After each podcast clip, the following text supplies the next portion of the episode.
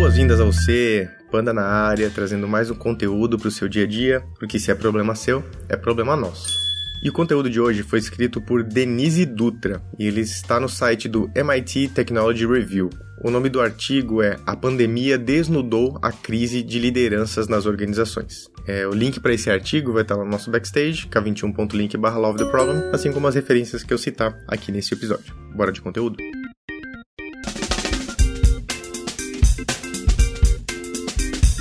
Muito antes da pandemia, já se notava uma crise pela falta de verdadeiras lideranças em todos os âmbitos da sociedade: governos, política, organizações públicas e privadas e até nas famílias, que em maior ou menor grau ocorre também em diversos países mundo afora. A pandemia acelerou o futuro, exacerbando a importância da transformação digital no modus operandi da sociedade como um todo. E isso trouxe à tona um outro fato. A liderança que já existe está em crise. Liderança é um dos temas mais publicados no mercado editorial, Aqui trata-se liderança como capacidade de influenciar para a consecução de determinado objetivo, com base no relacionamento, no exemplo, na inspiração. Não é posição hierárquica, tampouco o uso legítimo da autoridade na gestão em busca de resultados. Nesse sentido, sabe-se que nem todo gestor é líder e que há líder que não tem autoridade formal para fazer a gestão. Considera-se que a liderança pode ser desenvolvida, como defendem diversos autores, e que exige um conjunto de competências, conhecimentos, habilidades e atitudes. Aqui é o, o chá, né? Conhecimentos, habilidades e atitudes. Tem um post lá no nosso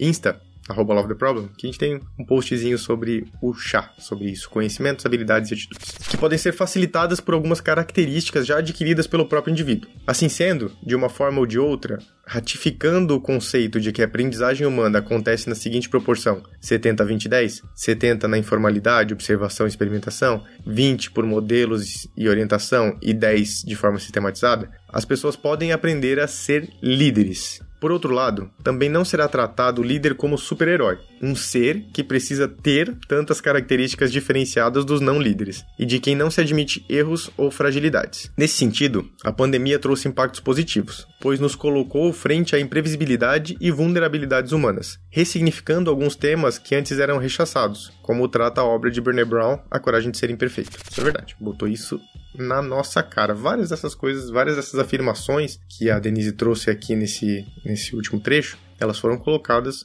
à prova por esse momento diferente da humanidade, né?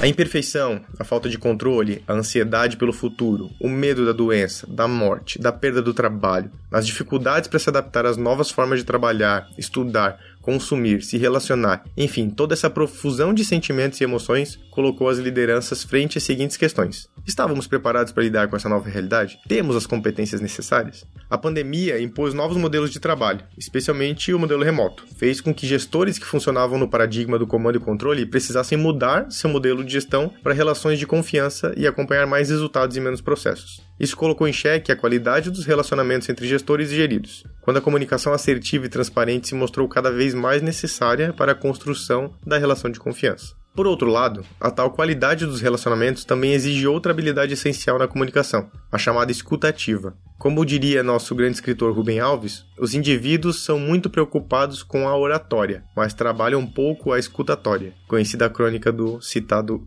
escritor. A espinha dorsal de uma comunicação eficaz é a empatia entre emissor e receptor, permitindo o genuíno entendimento das necessidades, emoções, até pensamentos, é possível ter uma verdadeira comum ação e quando ocorre reciprocidade de ação comum, é mais fácil influenciar. Esse artigo está maravilhoso, ele tem vários trocadilhos com as palavras aqui, então eu talvez eu não consiga expressar aqui lendo a riqueza desse conteúdo. Então, indico muito a você, depois de ouvir, tira um tempo, reserve aí, coloca no seu backlog de leitura esse artigo da Denise, tá maravilhoso. Não se trata de abandonar a noção de gestão, mas de transformar os gestores em líderes de suas equipes, para que os resultados perseguidos sejam sustentáveis, pois gestores que não são líderes usam apenas a autoridade legítima, e essa por si só não garante o engajamento e o compromisso das pessoas com os resultados de longo prazo.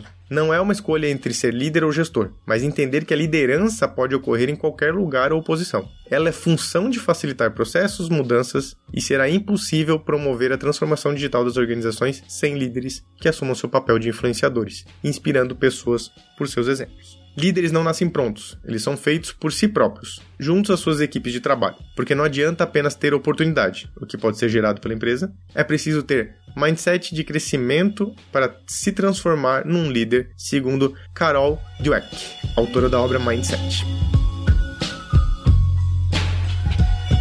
Em Pipeline de Liderança, Ram Charan e Stephen Drotter apresentam um modelo de desenvolvimento do potencial de liderança em que cada passagem requer que as pessoas adquiram uma nova forma de liderar em três diferentes aspectos. Primeiro, as competências necessárias para executar novas responsabilidades. Segundo, as aplicações do tempo que orientará o trabalho do líder. Terceiro, os valores profissionais, aquilo que as pessoas acreditam ser importante e passa a ser foco das ações nessa nova etapa. A maioria dos profissionais inicia sua carreira num papel primordialmente mais técnico, no qual aplica suas competências específicas de determinada formação ou experiência profissional, contribuindo com a realização de um trabalho que tem objetivos e prazos geralmente definidos por terceiros. Aplica seu tempo no planejamento, no conteúdo, na qualidade de sua entrega e está focada na adaptação à cultura da empresa, no seu padrão de desempenho e na colaboração com os demais. Quando essa pessoa demonstra eficácia e eficiência nesse papel e potencial para ser desenvolvido, geralmente é convidada para assumir um papel de liderança. Ocorre que as características que levaram ao sucesso nesse patamar não vão garantir o sucesso diante dos desafios que o novo pipeline traz.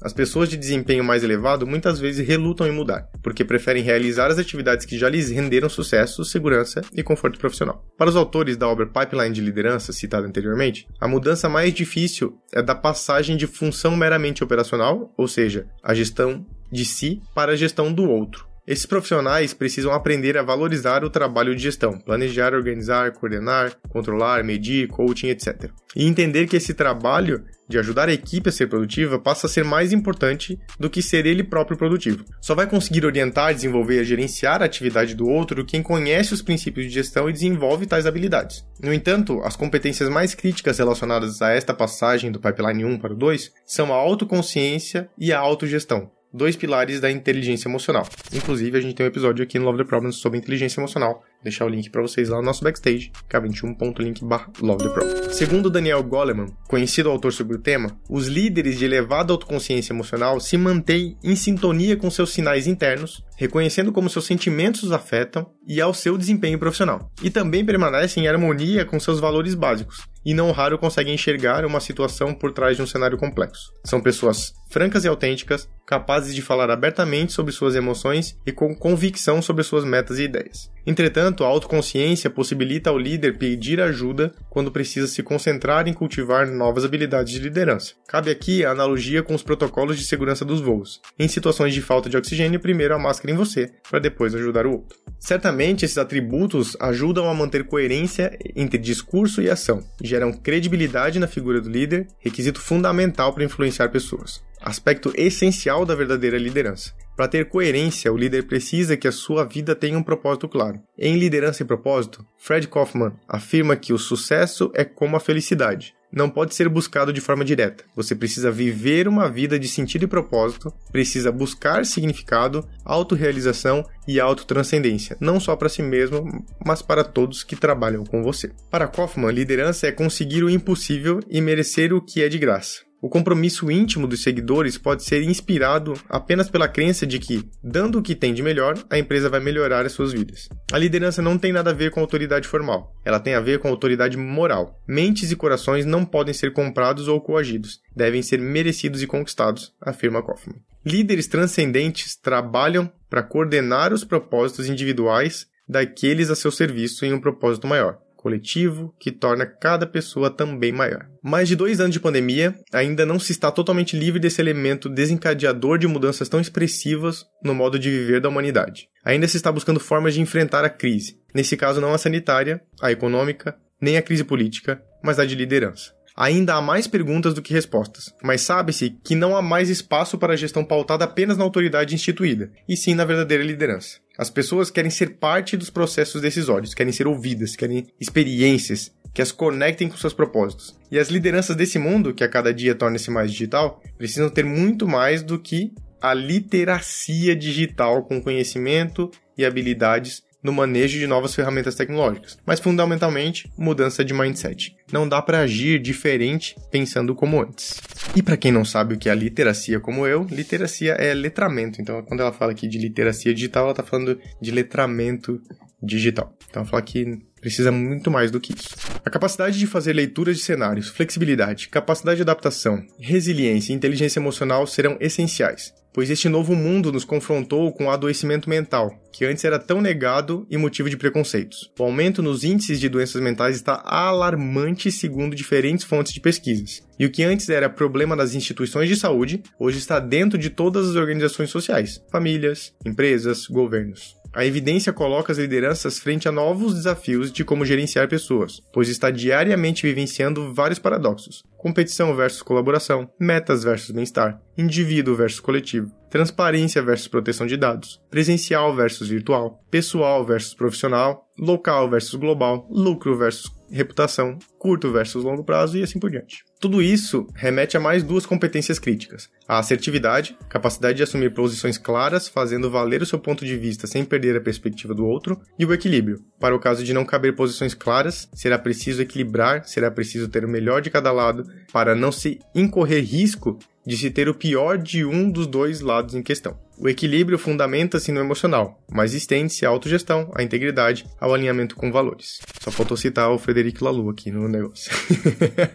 a crise gerada pela pandemia certamente pode ser entendida como uma oportunidade para a evolução das verdadeiras lideranças, podendo constituir-se numa alavanca para ajudar a solucionar a crise de falta de lideranças. Pois além de líderes mais evoluídos, temos a possibilidade de surgimento de novas lideranças, quer pelo processo de autodescoberta, quer pela identificação de novos talentos. Já que as lentes de busca podem ter mudado também. A necessidade de incorporar cada vez mais tecnologia, colocando o ser humano definitivamente no centro das organizações, pois as vulnerabilidades nos humanizam. Belo texto. eu fiquei com várias coisas que eu queria comentar aqui, mas eu achei que a Denise foi perfeitamente precisa no que ela trouxe. Eu acho que o texto dela é suficiente para qualquer reflexão aqui. Então, só reforçando, o post é, foi produzido pela Denise Dutra. Ela é doutora em administração, consultora, coach, professora convidada da FGV e colunista no MIT Technology Review do Brasil. Então, belíssimo artigo da Denise Dutra. Se você quer encontrar algumas formas talvez de poder desenvolver essa liderança, você pode dar uma olhadinha lá no nosso backstage. Eu vou deixar o link para o Certified Exponential Leader da K21. Então lá você tem conteúdos que podem te ajudar nesse desenvolvimento como liderança. Se apoiar um pouco nessa jornada que a Denise traçou, que a gente de fato está vivendo e ainda vai viver cada dia mais. Um beijo para você e até o próximo.